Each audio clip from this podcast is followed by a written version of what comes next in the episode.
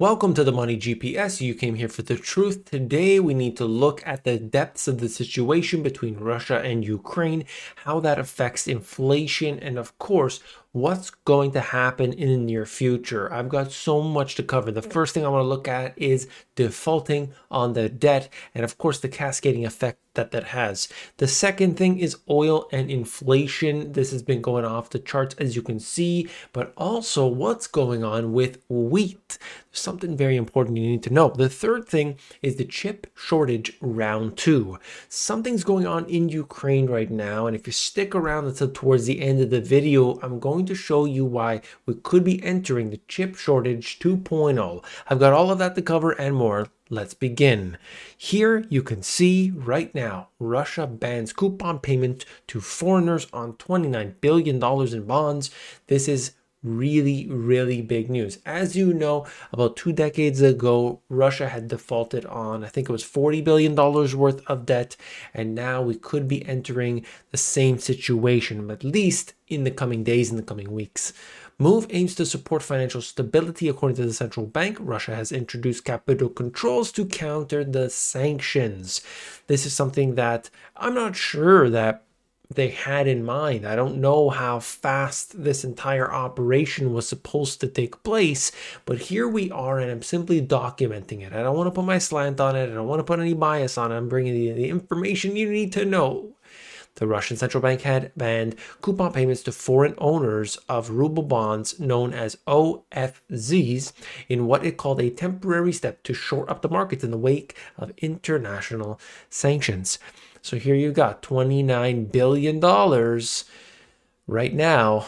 And that's something that is significant. Okay, 29 billion in, in, the grand scheme of things, no, but understand the cascading effect that this kind of thing has when you talk about a country that starts to default on its debt. It doesn't matter the 29 billion dollar amount. It matters what this says about the connections it has with different companies, they say, hey, you're not going to pay back my debt while I'm pulling out all my business. And in fact, that has already happened. You see, basically, every I've been seeing lists and lists of companies that are pulling out of Russia in one way, shape, or form.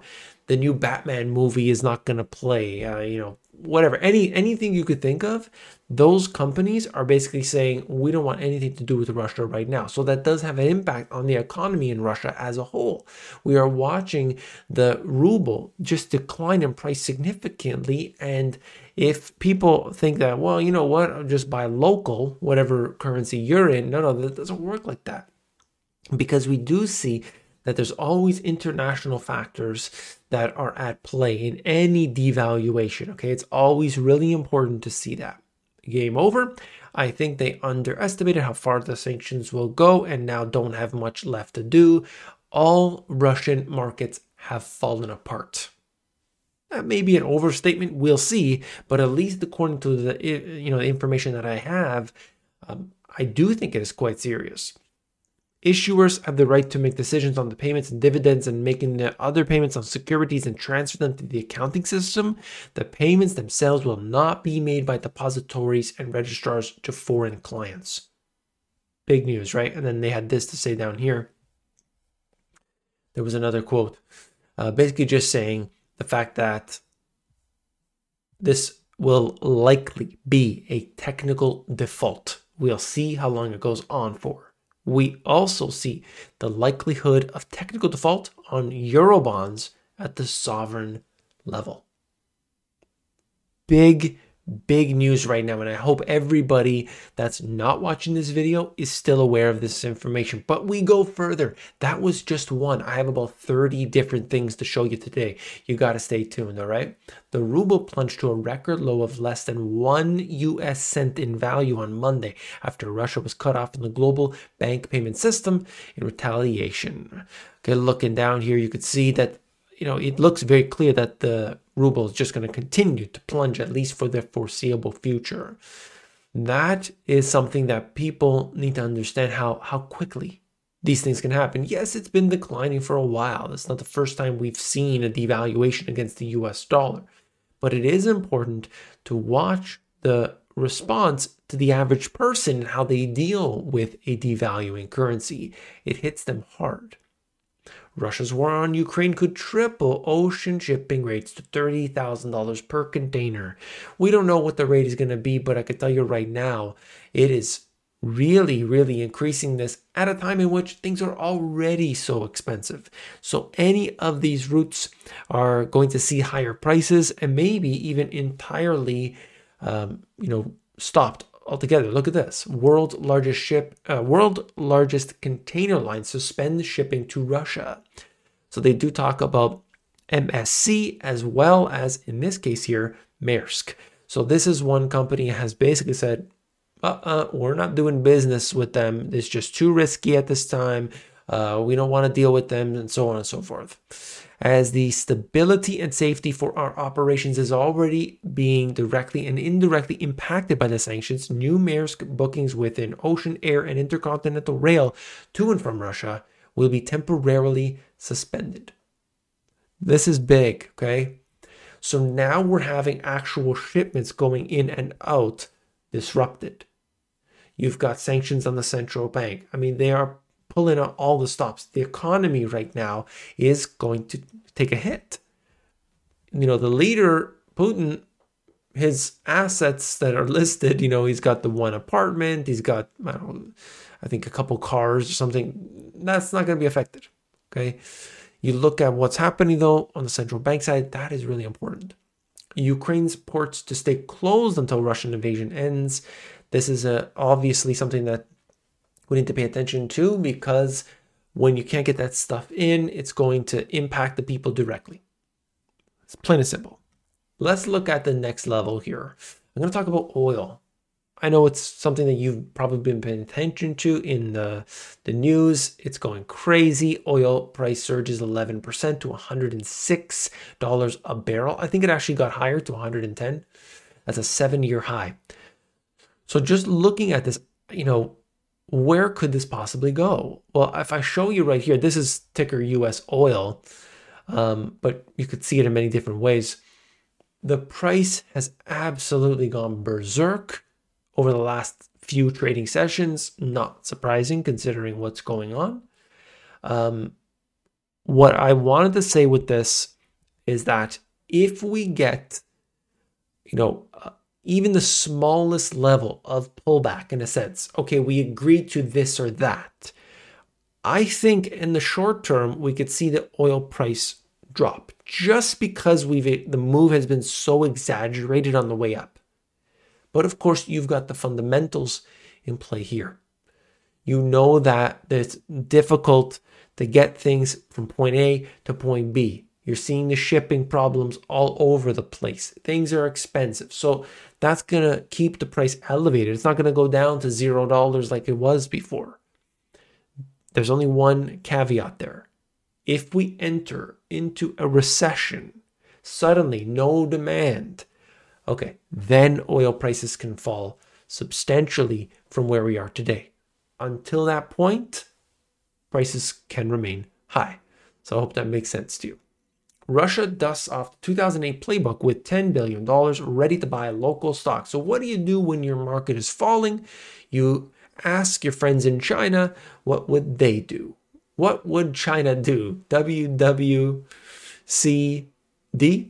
Uh, and you simply buy the stocks. No problem. Financing to come from Russia's National Well Being Fund. Russian GDRs are tumbling with local trending yet to resume. They get into all of that anyway, but I don't want to waste too much time. Essentially saying we're going to intervene into the markets, buy up those stocks.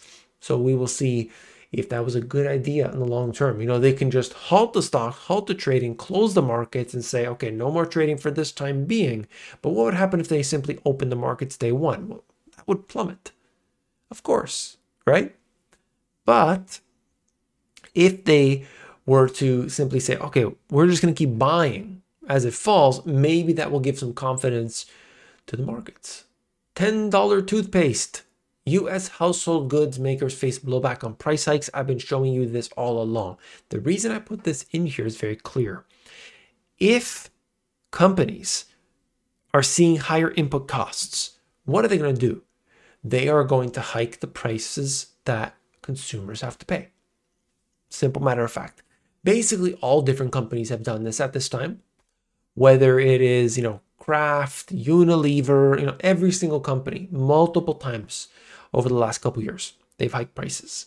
So, what does that mean for what we see now? Well, of course, anytime we encounter these tensions and then escalating into wartime, that is, in fact, going to be a potential another catalyst for another leg up in inflation. Okay.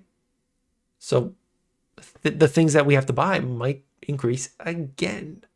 Russian invasion smothers supplies from the world's breadbasket. Russia and Ukraine account for a quarter of global grain trade. There are little to no new Russian grain deals. Okay. So you look in here, I mean, they've got charts for us to look at. I just want to show you the fact that there is a lot of grain coming from these two countries. And if they are in the middle of something, they're not going to be able to send their products elsewhere, especially a country like Ukraine, which is being, you know, hit from all sides, it seems. So we'll see. And also, is that going to impact Russia on their soil? What's going to be the retaliation? Okay, you could just see how it's broken down here Brazil, EU, Argentina, other US, Russia, Ukraine. There are a few big names on here, but Russia and Ukraine, that's in the focus right now. Okay, and I think I have the, uh, yeah, there, here it is. Bloomberg's agricultural index has accelerated to an all time high. The prices of food, at least when we look at it in this broad sense, have increased to record, record, record highs. It's crazy is crazy because this doesn't seem like it's going to stop anytime soon. Now, of course, just like in previous cycles, this can come down. But do we see that on the horizon? I don't know. Do you? I don't I don't see it. And by the way, hit that thumbs up to support the channel. I do appreciate it very much, okay? I want to thank you for that. Putin bans cash exports from Russia exceeding $10,000 in value. This is the capital controls that are going in place. This type of thing really puts a strain on individuals. Uh, but as I'll cover in a second, people are trying to find loopholes. That's right. Russia scrambles to maintain oil sales, lifeblood of the economy. Refiners balk at buying Russian oil because there was actually a, a significant discount to buy Russian oil, but apparently the companies don't want any part of it. Of course, they don't, as they say here, fearing the impact of financial sanctions if that country, that company, those you know institutions or whatever are going to buy, oh, we'll buy Russia's oil because it's at a discount. Oh, but we don't want to face sanctions. That's the trouble that they're facing right now today. You're seeing gas prices soar. You're looking at the Nord Stream 2 pipeline halted. European gas storage needs to be refilled this summer. So, with all of this, how is that going to happen? Because the people in Europe are going to be paying more next year as a result of what we're seeing now because we need the replenishment during the summer months. During that period of time, it's nice. You get a you know a little bit of a lift there, and then that would help for over the winter time. But as you can see, what happened in the previous instance, you know, those supplies are down significantly, putting pressure on what we see today. Okay, let's get into the last bit here. You stayed until this part, and I want to show you that. I want to make it very clear Russia's war in Ukraine could spur another global chip shortage. How? How is this possible? How are they doing this? It's not Taiwan. What's the story? Ukraine is home to half of the world's neon gas, which is critical for manufacturing semiconductor chips. That's huge. This is massive, okay? Because suddenly, if they're not able to get their products out, oh no, they've got a big, big issue.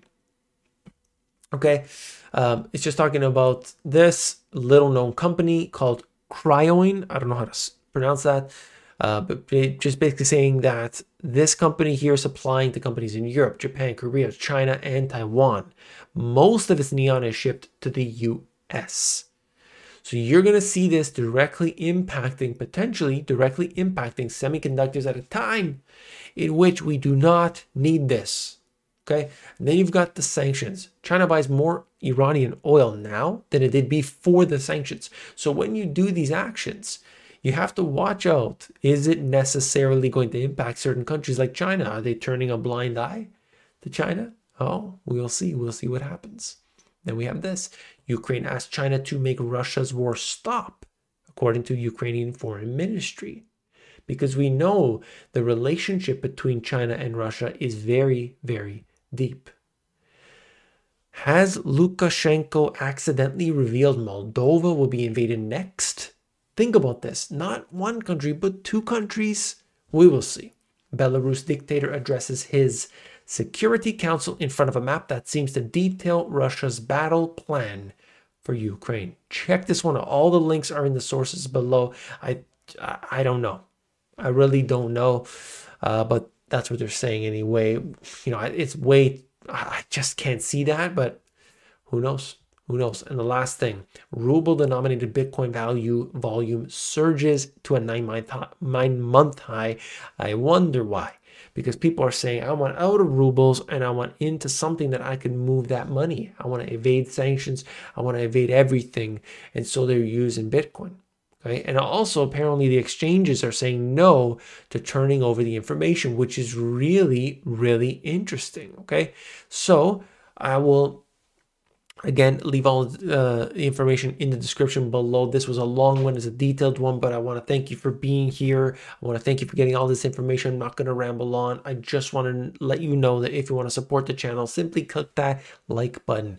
It, when you do, you are supporting me, but also you're notifying the algorithm this is a good video. So I do appreciate that very much, and I'll see you on the next one. Take care.